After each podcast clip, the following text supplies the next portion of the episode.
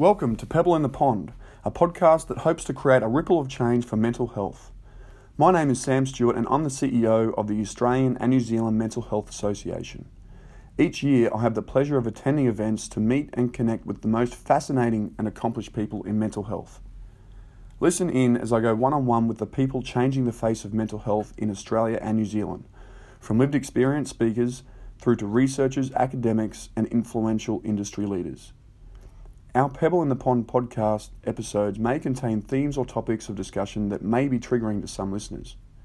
If you feel you need assistance with your mental health at any time, please contact Lifeline on 13 11 14 or visit the Get Help page for additional resources at anzmh.asn.au.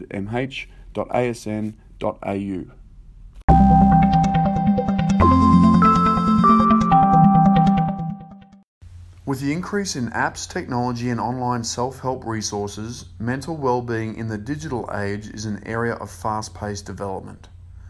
Professor David Kavanagh is a clinical psychology researcher at Queensland University of Technology and chairs the Queensland Mental Health and Drug Advisory Council.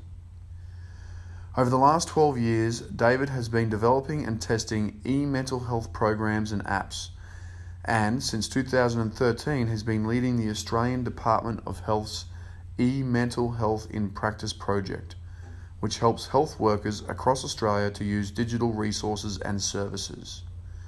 Take a listen as David joins us in episode 7 to discuss the role technology plays in assisting with mental health and how we can benefit from implementing these resources into the workplace. All right, welcome to the podcast, David Kavanagh. Thanks very much for coming along. Oh, appreciate you getting me here. No, no, not a problem at all. Looking, uh, but looking forward to hearing a lot about what you've been up to uh, and your obviously the role you're in at the moment, but the journey. If you just want to give us a bit of a, a high level intro as to how you got to where you are at the moment. Oh, how I got here? Well, you know, some time ago, a bloke that I used to work with in Sydney uh, came to me and said, uh, you know, let's try to do some alcohol treatment using letters. And I said, you're joking. You know, it sounded to me like, you know, uh, surgery by numbers or something. Alcohol Anyway, treatment. Doing yeah, that's right. So anyway, we, we did that, and we did like we did about four randomized controlled trials on that. It works. It, it, it works really well, and uh, and good maintenance afterwards. People cut down their drinking by forty or fifty percent. that right? Maintained it, yeah. So thought this is you know this is pretty good, and uh, other people were starting to get into um, you know web web based treatments, and I was I was a bit slow actually. I thought no, I want to keep going with this because it's it's easier to change a letter than it is to change a web program. At least it was in those days. Yeah, yeah. So we, we did some work on depression and you know, depression along with alcohol, and uh, then finally I couldn't I couldn't uh, stop getting into it any longer, and um, I got some money out of the Queensland government. We wrote some programs, uh, on track programs. They're still they're still available, although they're looking a bit old now. Yeah. Um, so we did that in 2008, and so we did. We ended up doing uh, nine nine programs uh, for various things, um, including we did a did a program for in 2011 for the flood victims here in Brisbane.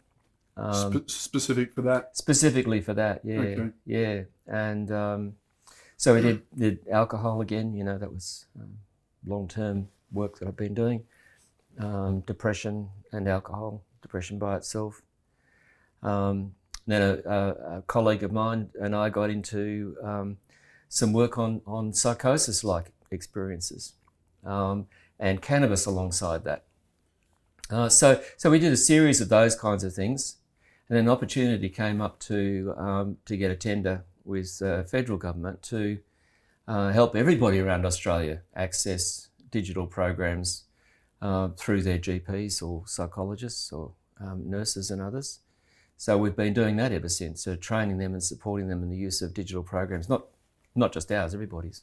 Yeah, yeah. So, so your journal, your journey in the mental health uh, in sector, I guess. How, long have you been in doing the Oh, crikey! Uh, since 1974. It's a lot That was my first uh, first job, uh, and uh, yeah, I got a, a job in Western Sydney just when the community mental health services were starting up. Wow. And uh, before long, I found myself um, uh, in charge of a centre in Western Sydney. Um, built it up to about 30 staff before I left. Um, and uh, that was really exciting, but I was thrown into that far too early. You know, I was still in training and I was running the centre. It was really silly. what an experience! I mean, that was great. Yeah. So you're sort of thrown in the deep end a little bit there. Yeah, yeah. We had a we had a, method, a, a methadone treatment centre and uh, uh, an alcohol treatment. Uh, yeah, we had some generalist health nurses, child health nurses. Yeah, it was a lot of fun. And so, for someone that's been in the in the industry or um, you know in mental health for the better part of say forty years, mm. How have you seen it develop and evolve and change, and and how do you think we're progressing? Oh, it's really hard to assess that. You know, you sort of feel like at times it's like climbing a sandhill. You know, you get a couple of steps up back and you slip yeah. back down a bit. Um, but overall, I think it's really exciting. I think the whole field has matured. Yep. Um, I think the the uh, the consumer and carer movement has been. Oh, it took a long time to really get off the ground, but oh, it has been such an important influence. Yes. Um, and I think that will continue to grow. I mean, I, my, I, have got a passion for the involvement of, of carers and family members. I, I think we ignore them, um, and I think that's a that's a tragedy for them and for us because uh, you know they're they're giving the day to day support, mm. And if we can support them better, we we can actually be doing a, a lot better job. I think of keeping people with recurrent mental illnesses out of hospital. It's a very good point you raise, and we definitely want to address. Uh, again, address the role of family members and carers as well, because, like you said, they're they're not getting um, the support or the the assistance and uh, the recognition probably too that they deserve yeah. for the role that they play yeah. in this. But if we can just go back to the role uh, of mental health uh, and, and, sorry, the digital role of mental in mental health, tell me how you've seen that progress over the years. Oh, that's been fantastic, and uh, Australia was one of the probably the world leader in the early stages. Uh, it's a very exciting work, particularly out of ANU and Helen Christensen's work uh, and her colleagues with um, with Mood Gym was one of the, the key early ones, um, uh, and Judy Proudfoot with her work on on depression. Um, and uh, that that sort of that's grown enormously. I mean, it shouldn't be a surprise. We're also digital these days. You know, I've got my smartwatch and my phone and yeah. and uh, and you know tablets waiting for me at home and yeah. computer I'm carrying with me. That's not unusual. You know, we we are highly digitally connected. Um, I was looking at this last night, and the best estimate now is that around about 89% of Australians have a smartphone. Is that right? And and of course, particularly young people, but all of us uh, are very much on the phone. The fastest market at the moment in smartphones is over 50 over 50 years old. It's the older people getting onto that now.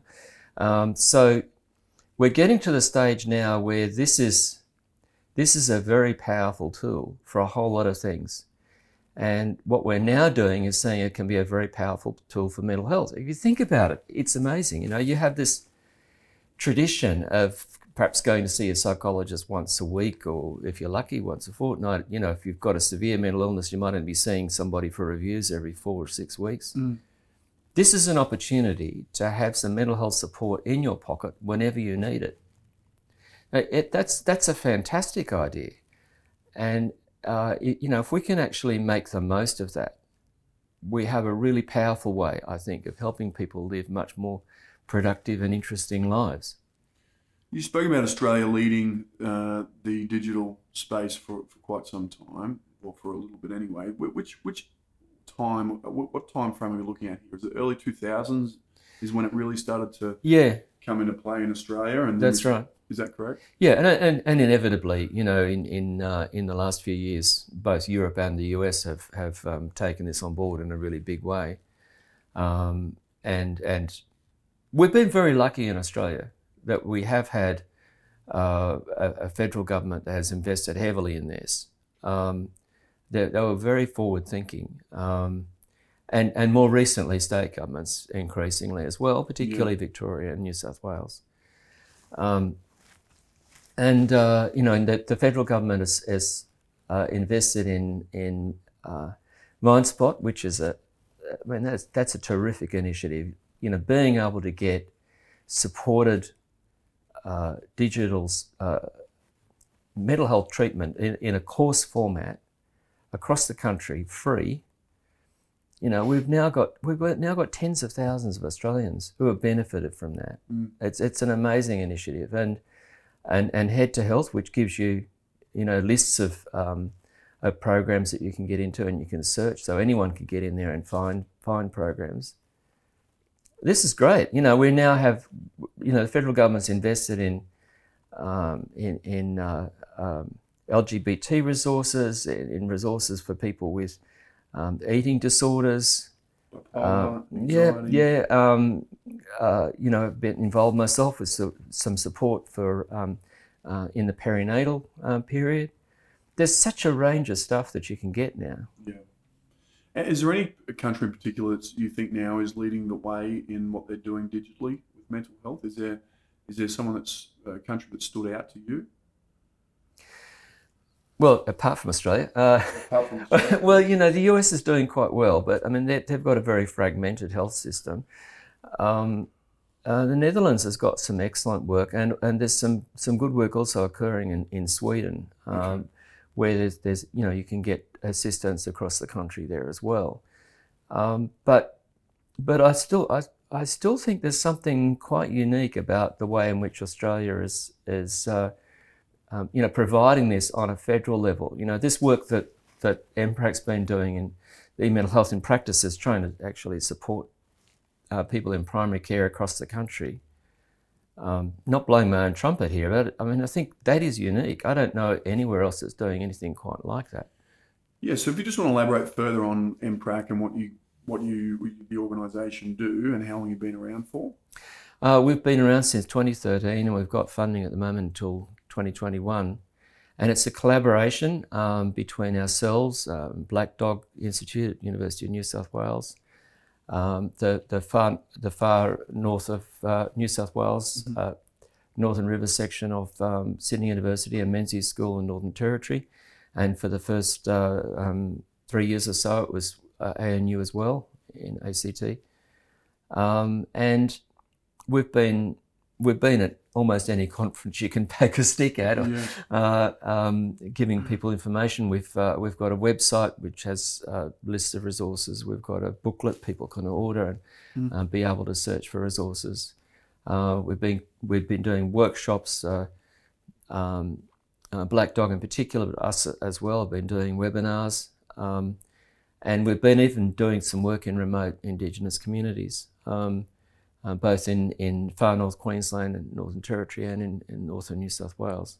So it's been a collaborative effort to get to where you are today. That's and, right. And it's a national rollout. Yeah. So it's Lots of people involved, yeah. It's, uh, I mean, it's fantastic that the initiative, like you, you said before, that the forward thinking that's gone into this uh, to fund such a program. Yeah.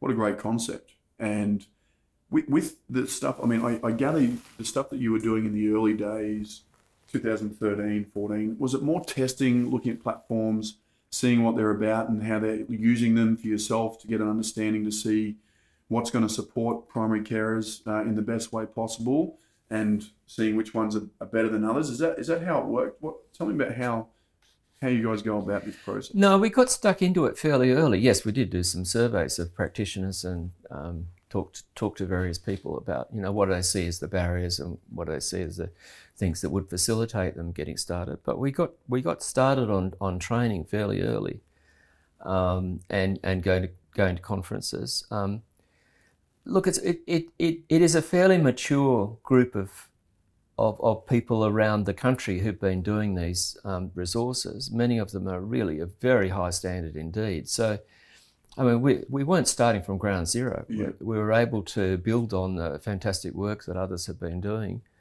um, and, and just start promoting their products. Yes.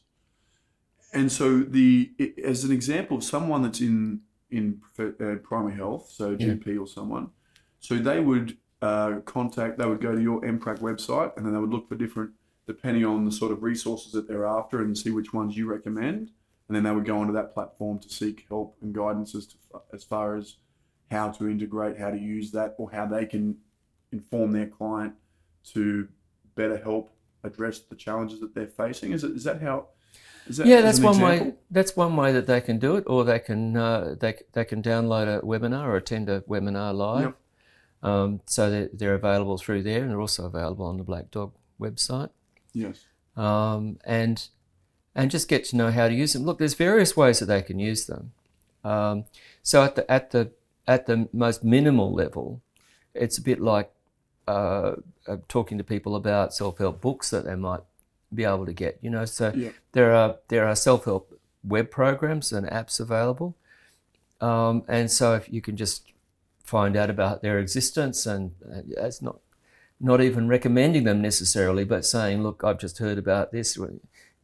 Why don't you have a look at it, see what you think of it? Um, so that's a fairly low level thing Mm. where there's not a lot of um, uh, commitment by you, or not not necessarily a lot of work that you've got to do to, to do to do that. The second level, you might want to be perhaps referring someone to a program uh, or a service. Uh, you know, MindSpot is, is more of a clinical service. You know, it's operated in terms of these courses, but Mm. Um, that's like referring to another practitioner. Mm. So there, you've got to have a bit of bit of trust in them. So you might want to delve into it and have a look at their, Yes. their organisation and uh, you know how they look after people. I do, by the way, look after people really well.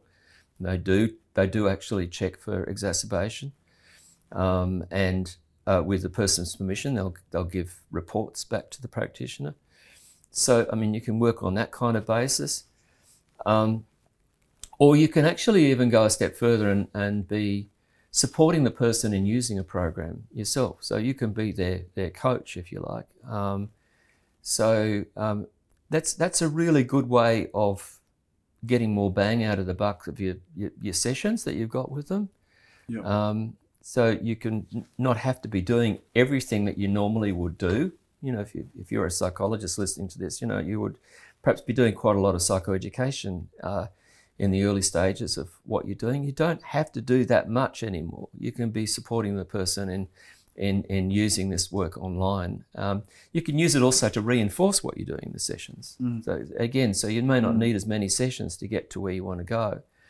And you can even use these resources to guide your sessions in some cases. So if it's an area you don't feel confident with, um, we'll say alcohol and drugs. You know, for many mental health professionals don't feel confident in that area, but the person's got a problem in that area. They don't want to go to a service. Um, they'd still like to talk to you about it. Well, you can use the program to actually guide your session, work through it with the person. Mm. And that way, they're not only benefiting, but you're learning skills as well. Yes. Now that makes sense. And how are you finding the the online versus face to face? Because it's not a matter of supplementing one or the other, right? This No. is about looking to see how you can coexist. It's another tool in the belt. Is that what is that what you're, you're saying as far as you know using this? Yeah, that's right. Um, look, we've got, we've still got the situation where most people who need help with mental health issues are not getting it from a professional. And not getting it for lots of reasons. It's a supply issue, not enough people available. We, we tend to live in cities, and people outside of cities have difficulty getting them. Mhm. Um, but you know, even if you get access to the person, they can't afford the number of sessions often that they need, and you know, Medicare limits the Mm. number of sessions that you can claim. So we need something to supplement that. We need it for the people who are not willing to see the prof- practitioners, but we also need it in order to be able to have a greater um, impact when we are seeing someone. It's not a matter of either or. It's not a matter of putting people out of work. And you know, I think anybody who thinks that this is some kind of insidious thing to, the government is doing to sort of not have to send them to practitioners, that's not Yeah. what it's about at all. And there's there's ample work for everybody. It's a matter of actually actually getting smart with our with our time, getting smart with our uh, you know, we are digitally enabled. Why not be digitally enabled in everything we do with, with all of our practice? And that involves learning some extra skills. But from a private practitioner's point of view, from an organisation's point of view, being digitally enabled gives you an, an enormous competitive edge over those who aren't. Okay. Uh, I mean that you did. There was some research though as well that was saying. Uh, I think I read it on your website that the um, that the effectiveness of online coaching uh, is is seen on average just to be as effective as face to face. That's right. Yeah, that... absolutely. Um, the the self help programs by themselves, um, uh, you know, the difficulty there is get is is maintaining your motivation as a as a user. You know, mm. but if you've got someone to support you, that that turns out to be as effective as regular face to face treatment. And now got a lot of research on this, and it's really quite a clear result. Um, not every not every program, not every app is as effective as the other. Mm. You know, there's there's there's quality differences between them, but overall, when you look at the the ones that are the evidence based ones that have actually been um, properly designed, developed, ideally co-developed with users, they're very strong in in terms of their impact. Yes, and you've been going for some time now, which which has given you the opportunity to have that evidence based research done behind uh, a lot of the yeah. stuff that you guys are doing. Is that correct? Yeah, there is a problem. You'll understand that um, research moves more slowly than the, the, the, development of the programs and apps. So, there's a, you know, most program, most apps that are out there are not have not been tested properly. Um, uh, many of the programs have been, and some of the apps have been, uh, but the uh, there's not there's not time to do you know two or three rigorous randomized controlled trials in every single one. Yeah. But but look, I I actually have been arguing for some time that that's a silly criterion. Um, we don't actually talk about you know the depression treatment in the Brisbane Treatment Centre having to have a separate randomized controlled trial to the Sydney one or the Melbourne one. What we do is we look at the quality of what they do. And if they're doing things their procedures, their, the way that they've set it up, the way in which they operate is consistent with what we know works, that's good enough. And I think that should be the approach that we take to resources as well. If, if when you look at this yourself as a practitioner, you can see that this is, this is something which works in a face-to-face format, is consistent with what we know from the randomized controls trials there, if it communicates well, it will work. Mm. So there's no, this act. Obviously, if we can, we'll do randomized controlled trials. But you know, I think it's more important that we are checking to make sure that it has fidelity to what we know works. I think you can go a long way in terms of the the, the judgment of what to select, and people are, get very confused about this because there's so much out there. It's really yeah. hard to know what to select by looking at looking at just one or two or three. If you're trying to get started, try just one. Try it out yourself uh, as a as a person who'd be you know looking to benefit from it. And for heaven's sake, you know we can all benefit from increases in well-being. So yeah. you know why not do it yourself? Actually, see what you like about it, what you don't like about it. See if you can get one or two of your clients to play with it. Um, make sure you're tracking how they're going. Um, and you know if there's some things that are missing out of that program or that are not very good, you can supplement them in your own sessions. Talk to them about how it is, and then you'll get confidence in this, and you'll be able to support other people in using it. It's it's not rocket science doing this. You know, it's mm, just a matter yeah. of, of taste and see. The speed of research and the speed of tech, and and how fast digital's moving. I mean do you think the process needs to be broken and, and then re just sort of looked at again to say, well, how yeah. can we keep up? Because I mean, I, I, assume, and I don't know, but the, the amount of digital platforms coming online is is quite rapid and, yeah. and exploding, which is which is really great. But like you said, the research. I mean, yeah. how do you think we can keep up? Is, is there a way that we can reassess? Yeah, uh, yeah. I mean, people are looking at that and they're looking at different forms of research. Um, uh, and you know different ways of, of doing this. One of the advantages that you have in the digital field, particularly with the ones that are not coached, is you can get very large numbers potentially. And, and large numbers allow you to do things that you wouldn't normally do in a randomized controlled trial. So you can actually be uh, flipping elements around, for example. You can, you, can, you can look and see where the benefit is occurring most out of this element versus mm-hmm. that one. So you can actually do quite powerful trials very quickly Um, and I've been in, involved in trials on, on apps that um, that very short term things. You know, it's not looking at looking at long term benefits, but you can actually look very quickly. You know, with with months delayed, for example, or two months, three months delayed treatment, you can actually get results quite quickly on an app. So it's looking at more agile ways of doing research. Look, the other thing is with this this field, we're we're really talking if you think about it in the in the format that I was talking about it before, as being often a matter of um, uh, implementation rather than development of something new. You know, it might it might be a new product, but it's essentially often elements of it are things that we know very well. Then it's more a matter of evaluation than it is of research. So it's more a matter of of actually be tracking people uh, a long time and just looking to make sure you know how many people are benefiting, and and uh, are, is there any is there any sort of rate? Are there any uh, uh, people who are not benefiting? And you know groups like Mindspot again, which have done an excellent job of this, have been showing that the effects in their routine treatment are about the same as as they are in the randomized controlled trials. There doesn't seem to be much difference at all, and they're getting very low rates of deterioration. Um, and consistent with what any service sees, in fact. Um, so, you know, I think if it's done well, it can be very safe, and it we, we can do we can do proper evaluation without necessarily having to be be um, waiting to do the full research, you know, in the randomized controlled trial sort of sense. Okay, and the data they're collecting, I mean, as well, and that that would be mm.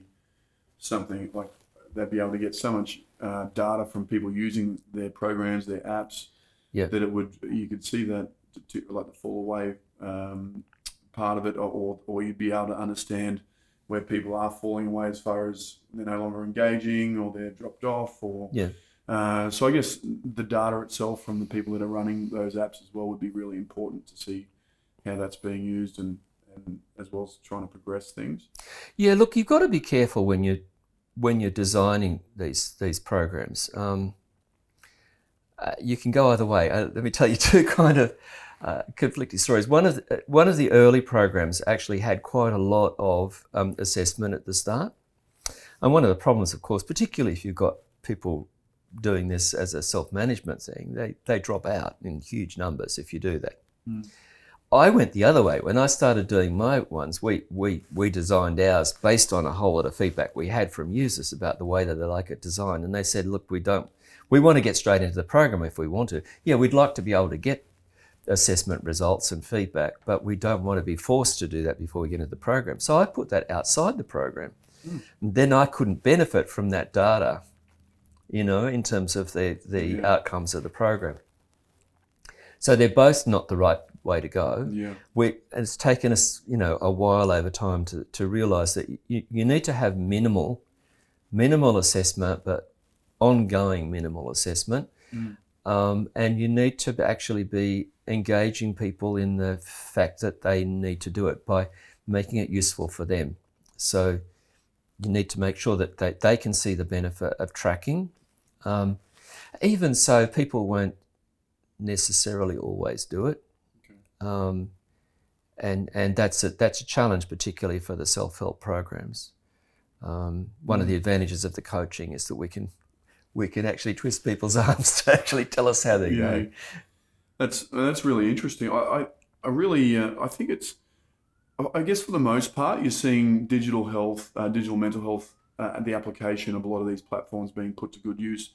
Have you seen some some doozies where you've just looked at some programs and thought, wow, oh yeah, these... oh yeah.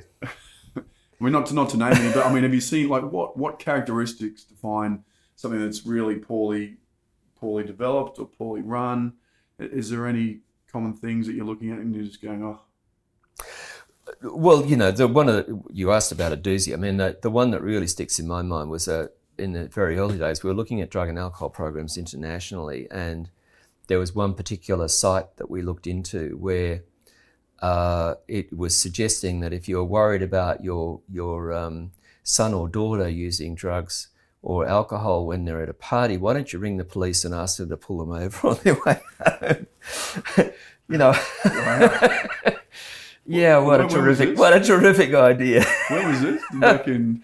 Oh, this was when we first started looking into it around around two, oh, was 2008 or Oh, uh, wow. yeah. I, I imagine there's still stuff like that out there, but no, I mean the, the most common mistake that people make, and they still tend to make it quite often, is that they they write uh, material at too high a level. So you know, people are having to read it. You need to actually be writing it at a level that pe- people feel comfortable with. Yeah.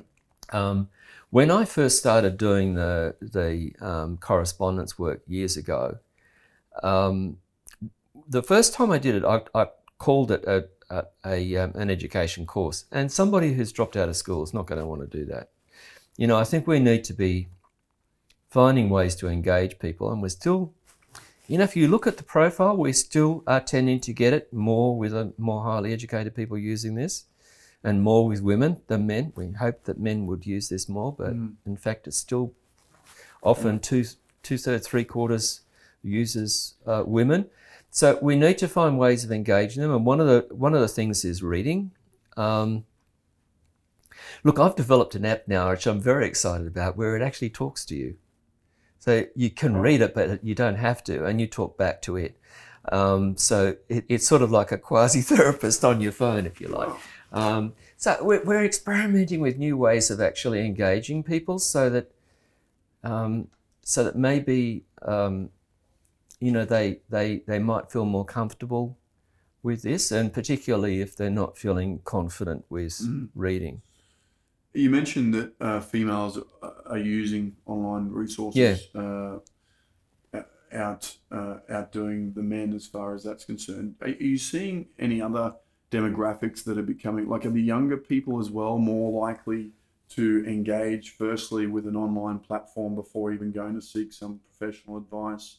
Are you uh, seeing um, aged uh, the clients? I guess we're talking clients specifically uh, aged uh, aged carers or age people under in aged care, do you find that they're sort of less likely to, to reach out online for help? Oh, look, older people have been a little bit slower in picking up the um, the technology than younger people. Um, uh, it's it's not quite as straightforward though as that. Um, I was saying before about smartphones that it actually is the older market that's the most growing. rapidly growing one, and uh, you shouldn't make a, we shouldn't be making assumptions that that in fact older, older people will not want to use it. Um, They they may initially lack confidence, but that's not the same thing. We you know we Yeah. can we can address that, and you know, we've looked at that in some detail with with some focus group work, um, even with older Indigenous people.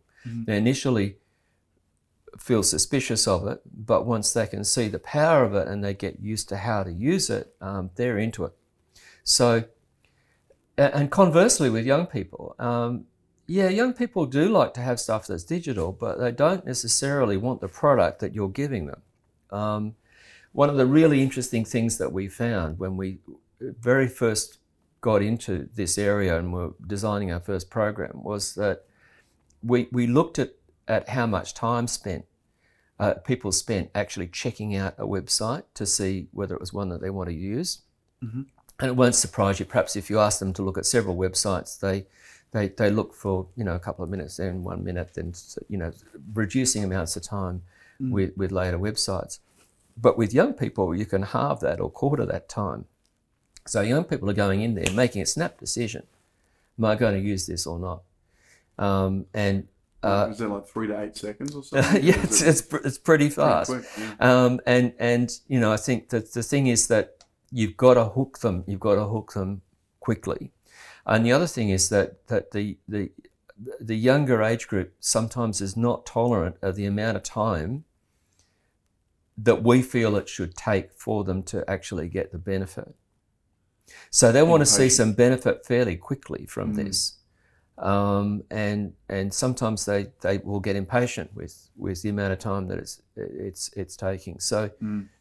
um, so again, sometimes we've got to actually have shorter programs for them. Try to make sure that we put the um, the most powerful elements in quickly, so that they can get some benefit. So it's not a straightforward thing. Yes. Primary health professionals, uh, primary healthcare professionals, Are you seeing certain segments of of them that are using or more inclined to refer people onto these platforms? Are you seeing peer workers, for example, that are going to be more likely to, as opposed to GPs, or are you seeing them that using it for different purposes or nurses, Uh, clinicians? it's, a, it's it's difficult to make that kind of um, um, generalization. Um, look, in any in any profession, there are always going to be the early adopters. You know, the people who are really hungry for, for something new, and there's others who will feel really very comfortable with what they've always done, and it's going to be hard to shift them. Um, uh, you know, I think uh, that it these things are, are used in different contexts, in different ways, as I was saying, and and some some of those ways are more consistent with some professions than others. So, the way in which general practice works, you have a very limited amount of time, and basically what you're trying to do is assess and then refer or prescribe quite quickly. You don't have time for extended mental health consultations in most cases, although some doctors do do that. So the kind of thing that you'd be wanting to do most often with that would be to to tell a person about a, a, program or service or refer them to it. For a psychologist, most psychologists actually want to be involved. Um, so yes, I mean they might refer, for example, if they're primarily seeing someone for a marital issue and there's some depression there, they might actually refer or suggest that they deal with the depression outside so they can concentrate at their session on the marital issue. But more usually, they want to actually be engaged. So, in that case, they're more likely to do some coaching themselves of the person using the program, um, or they might want to use it within the session. They might want to use it to reinforce things that they've done in the session. It's a different way of working. Um, similarly, there are some some nurses who really would like to be coaching, and they can, they can, they definitely can do an excellent job of coaching.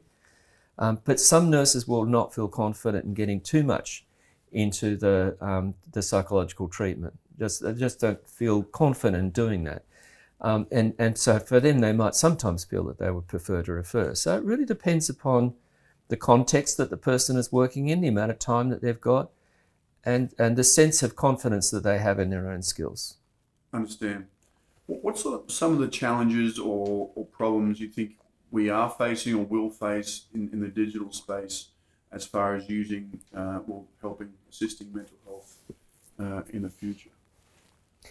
We've got a real issue in relation to judgment of quality.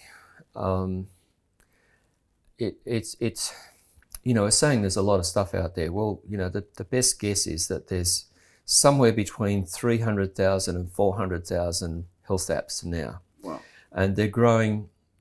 Uh, a couple of years back, it was about um, uh, a couple of hundred extra each each few weeks. So, wow, and that's in so, Australia alone. No, that was internationally, okay. but um, but you know, there's there's huge growth, um, exponential growth, and so it's going to be very hard to keep across that, um, uh, and and it's going to be hard for us all to judge quality. And it's not just a matter of content either. One of the things that we're all very conscious of um, is is privacy um, and uh, and and confidentiality, um, and we really are very concerned that um, that we don't have some major problem. You know, we've, we've seen things in recent mm. recent months and years mm. with um, uh, with even you know well established government websites being yes. hacked into or compromised. Um,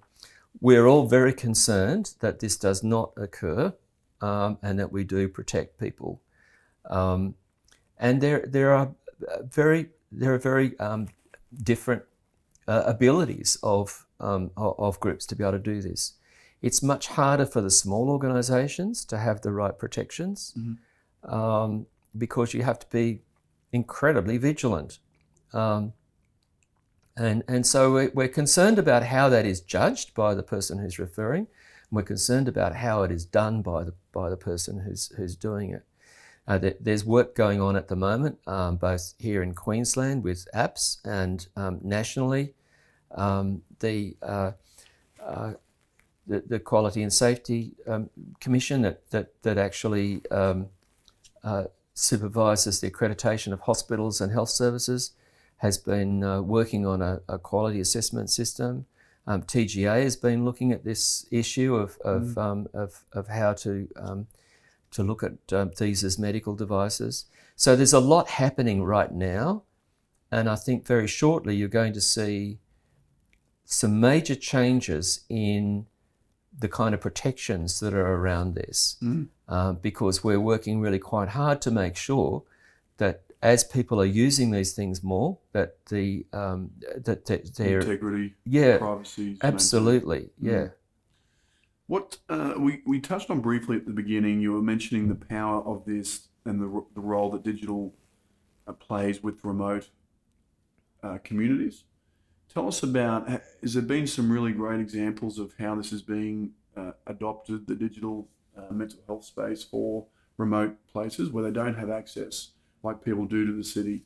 Um, is there some really great examples where this is really helping and having an impact? Yeah, yeah. Um, let me mention just one that I, I, I, know about a lot because I've been heavily involved with it, and, and that's um, uh, in Northern Territory, um, the Stay Strong program. Now, that's that was developed um, in in collaboration with the Tiwi people um, in uh, off off the shores of um, of Northern Territory, and it's a way of of actually empowering um, Indigenous health workers to be able to do some health and well-being uh, work with their their patients. Mm-hmm. So, uh, or their community members that they're supporting. Um, and, and, it's very simple. It encourages them to, uh, it shows them how to talk about family, first of all, and, and, and community and the things that individuals do for them, the things that are giving them strength and well being, the things that are taking away their strength, and then identifying some goals. It's a very simple idea, but a very empowering one and that's really that's really taking off um, around the country in, in communities. I think that's very exciting. iBobbly, the work that's been done with an app with by um, that was done by the Black Dog Institute in conjunction with people in um, in northwestern Western Australia. Um, that's been looking at uh, empowering young people with a focus on trying to trying to reduce suicide. Um, there's there's some really exciting initiatives that are occurring. We need to do more. We need mm. to do mm. much more. Um, but but I think you know also just the work that's been done in northern New South Wales. That's hardly remote, but it's um, mm. but the work there in actually showing people how to use digital more broadly. I mean, they're looking there at um, uh, at, at the, the use of of, um, uh, of, of things that are available more broadly in the net with videos and, and, and other resources that are not necessarily specific mental health programs but can be used mm-hmm. to support people's mental health. Um, so, you know, we're, we're looking at developing uh, collaboratively with Indigenous people and identification of resources like that that can be, uh, that can be accessed more broadly. So there's, there's, a, there's a huge amount of opportunity there, um, but we've got a lot more that we need to do certainly sounds exciting. I guess con- considering how far we've come, uh, certainly in the last 20 odd years in this space is quite exciting, but it seems like the speed is gathering more and more momentum uh, as, as we go further on, which is both exciting, I guess, but also, uh, like you mentioned earlier, there's a bit of caution that needs to be involved. It's a bit daunting for us all. Yeah. I mean, you know, I, am I'm hoping to keep across this and I keep discovering stuff, you know, even yeah. within Australia I didn't know about. Um, so, yeah, it is difficult for us all to keep right across it. I think the thing to do is not to is not not to feel um, like you necessarily have to be across absolutely everything. Um, but if you can be be supporting um, people using, um, you know, just the core of these things that you feel comfortable with, then you'll be doing a great job for your patients. Is there uh, a, a really good opportunity for workplace, so for corporates and yes. whatnot to be to be looking at this stuff as well. Absolutely, uh, not just primary health workers. You, you, you're finding that that's a really uh, really great opportunity that lies in front of. Yeah, and I'd like to to be more in that space too, in the work that we're doing to support um, uh, corporations and workplaces. I think about a, a number of organisations that have a very distributed workforce.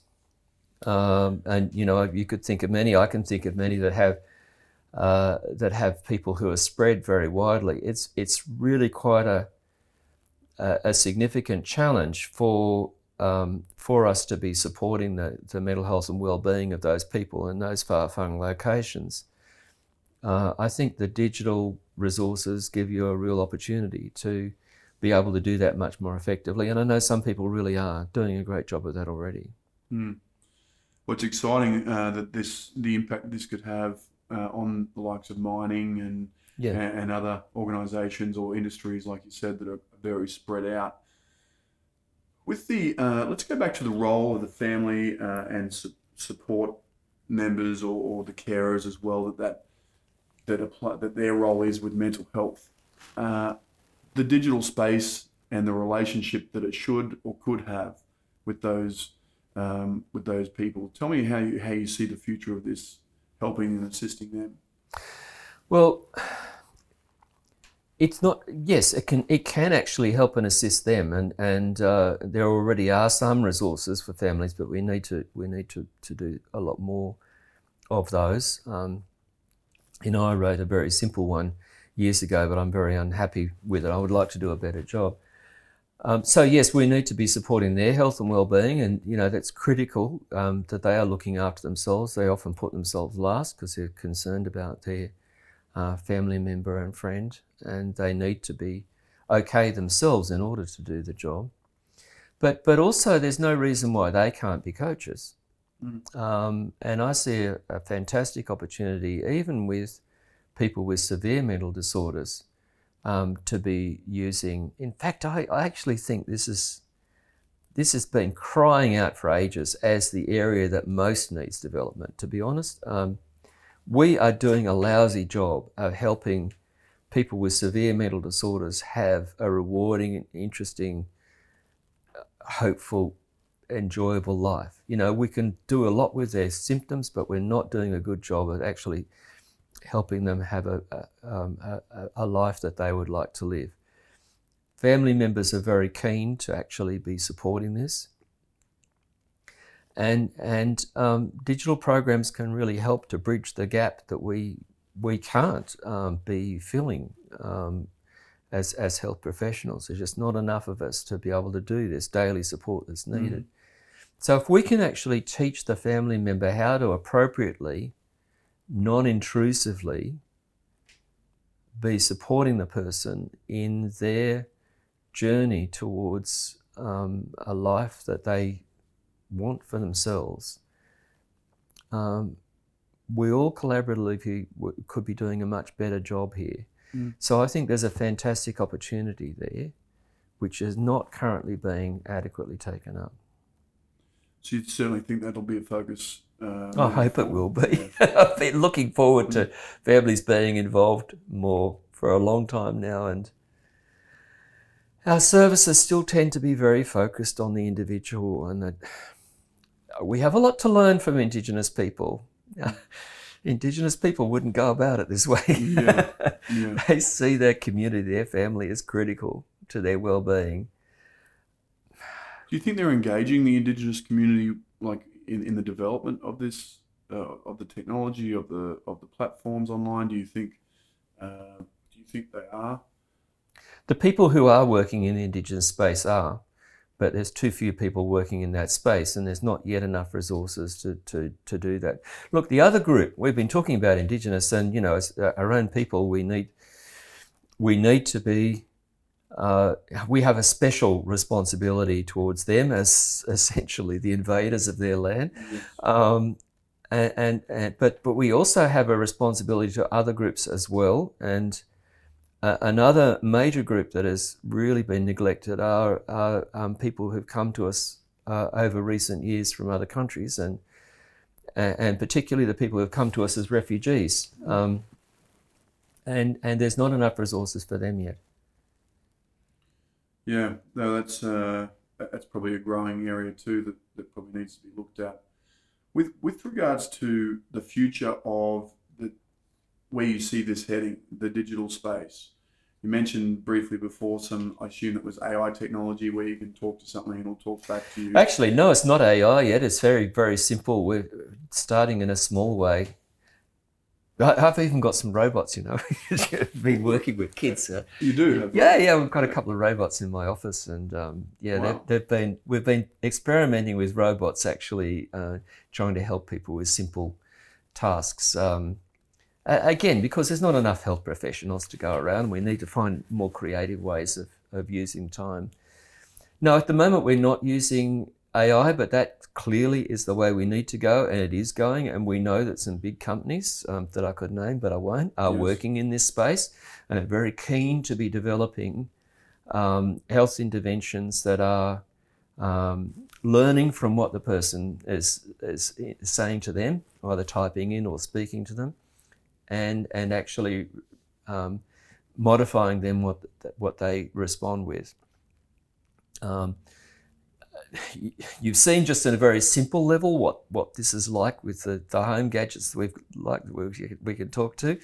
Um, it's it's going to get into a much bigger way very very soon. Uh, I find that actually very exciting. Mm. I think at the moment our digital programs are very much um, very much cookie cutter like. So, you know, there is a single depression program that everybody gets, but you know, people don't come like that. People come depressed. They have sleep problems, and they have a problem with anger sometimes, and they they they they might have they might have feeling like they're overweight, and they've got a variety of things that they're coming with that all to them are part of the same problem. You know, we kind of separate it out and say, "Oh, that's not our business. Yes. That's over there." But in fact, for them, it's all part of the same thing, and we need to we need to find a way of actually helping people where they are with the things that are their priorities in an individual kind of way. Um, and I think there's tremendous opportunity to do this. So the VR, AR, AI, that sort of stuff is, you reckon, will play a pretty important role? Oh, yeah. forward? Yeah. Yeah, it will. That's exciting to see what comes out of that space anyway, because it's, I mean, the effect it's having on other things is quite amazing. So it'd be good to see how it can be put to use Yeah. to assist. Yeah, we, we've actually been we've been very cautious ourselves in going into this space because even with something like the robot, you know, we, the robot can understand what you understand. You know what I mean? It can compute what you say to it, but it makes mistakes. Mhm. So we're not prepared to use that in a clinical context yet in that format. So I think what we have to do is to hasten slowly. So we need to have confidence um, that that some of the bugs are being ironed out of some of these things before we will actually uh, use them in a clinical way.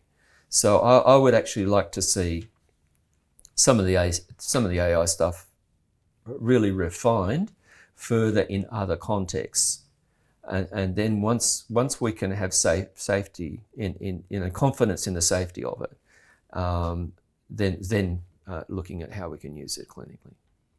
Are there some good examples of the use of digital um, e-health programs that are, are focusing on prevention or early intervention?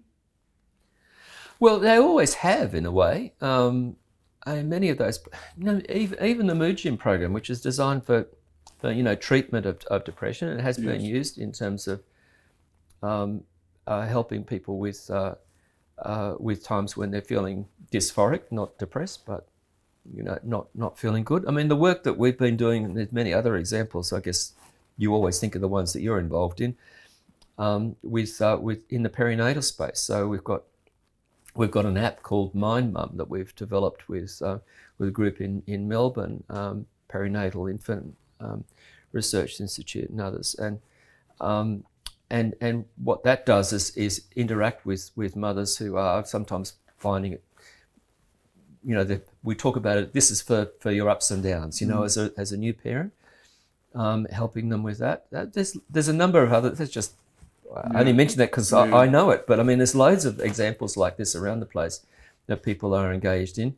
This will be something that that um, that I think will be happening more, and and I think it is it is a really good application of the digital work because you know we can get to people, we can get to large numbers at very low cost, and that's what you need to do when you're working in prevention. That's uh, well, it's definitely exciting. I think the, I mean, the future of this is really, uh, I mean, with this technology and, and what good we can do with it, uh, and how it can help support mental health challenge people undergoing mental health challenges is really exciting. Back onto you um, before we uh, before we wrap this up. Who who do you think's been the biggest influence on your life, as far as professionally or personally to this, that's a really hard question to answer. I mean, there's been a number of people who've who I've benefit, benefited from over the years and that have been very influential on me. Um, my, my eldest brother was a psychologist. Um, he's, he's to blame largely for me getting into this space, I suppose. um, and he's very dear to me. Um, and you know, in terms of being an academic psychologist, my next brother was an academic, and unfortunately passed away earlier this year. Um, so they're, they're very um, they were very very profound influences. But many other people um, over the years um, come to mind, including um, a, a, a, the registrar that I had when I first started work um, psychiatric registrar who was extremely supportive of me. Uh, uh, he won't realise it, but in fact, um, Professor Gavin Andrews of, of St Vincent's Hospital, although uh, I've never worked for him, um, I've always found him extremely supportive and uh, inspirational. Um, many yeah. people, we all, we all actually benefit from uh, from the people we interact with over time, and um, uh, uh, I guess John Saunders, uh, Professor John Saunders, who was a fantastic influence in terms of uh, his expertise in, in addiction, uh, mm-hmm. I've benefited enormously from. Um, my current dean uh, is, is Ross Young, He's a long term colleague of mine. Hmm. Um, and, and he and I have worked together for many years, and he continues to be extremely supportive. Um, I think we have a lot if we think back and, and each of the people listening to this, if you actually uh, introspect and think about the, your colleagues and, and uh, the times that you've spent, let's make the most of it. Let's make the most of these relationships. Um, they're very precious to us. All we've all benefited from them. We hopefully also contribute to them. Um, so I, I think I think this is uh, this is one of the most exciting sort of aspects of our work. I think the colleagues that we have and the people who we can be interacting with. Some wise words. Are, are there any uh, any highlights as far as books you've read that uh, that you can recommend to people, whether it's in the mental health profession or just personal development? Is there anything that st- sticks out for you that's sort of been something that's really had an impact on your life? No, not really. I mean, I have. I get a lot out of. Uh, I enjoy reading books. Don't read enough of them, but I, I, really do enjoy reading books. So I'm reading a book at the moment about the Antarctic, to be oh, honest, wow. and um, I'm looking forward to going there next year. And um, well, that's exciting. Uh, my my grandfather was actually uh, on a ship that um, that supplied one of uh, Shackleton's expeditions, so I've got a personal right? sort of link to it as well. Oh, um, That'll be great. So you're heading there next year. Yeah, yeah. So reading about that and the, the people who went down there, that is that is inspirational. I mean, it's it's not a, a mental health book, but isn't it? it yeah. You know, it really does uh, inspire you, doesn't it, to uh, to try and do the best that you possibly can. Certainly does. I, I think you know when I, when I look back uh, when I'm reading your bio and the stuff that you've been doing over the years. I mean, the experience that you've had, David, is is quite remarkable, really. And I want to obviously thank you for coming on the podcast, but also I'm quite excited because I know the future holds a lot still for what you uh, are up to and what you are doing, and to have someone uh, who's in a leadership role in mental health uh, and having a big impact on things. We, we thank you and we appreciate your time. Uh, and thanks very much for coming. Is there any final words you want to say? Oh, look, I'm just very grateful. That's very kind words. Thank you, Sam. I really appreciate it. It's been a pleasure. No worries. Thanks very much, David.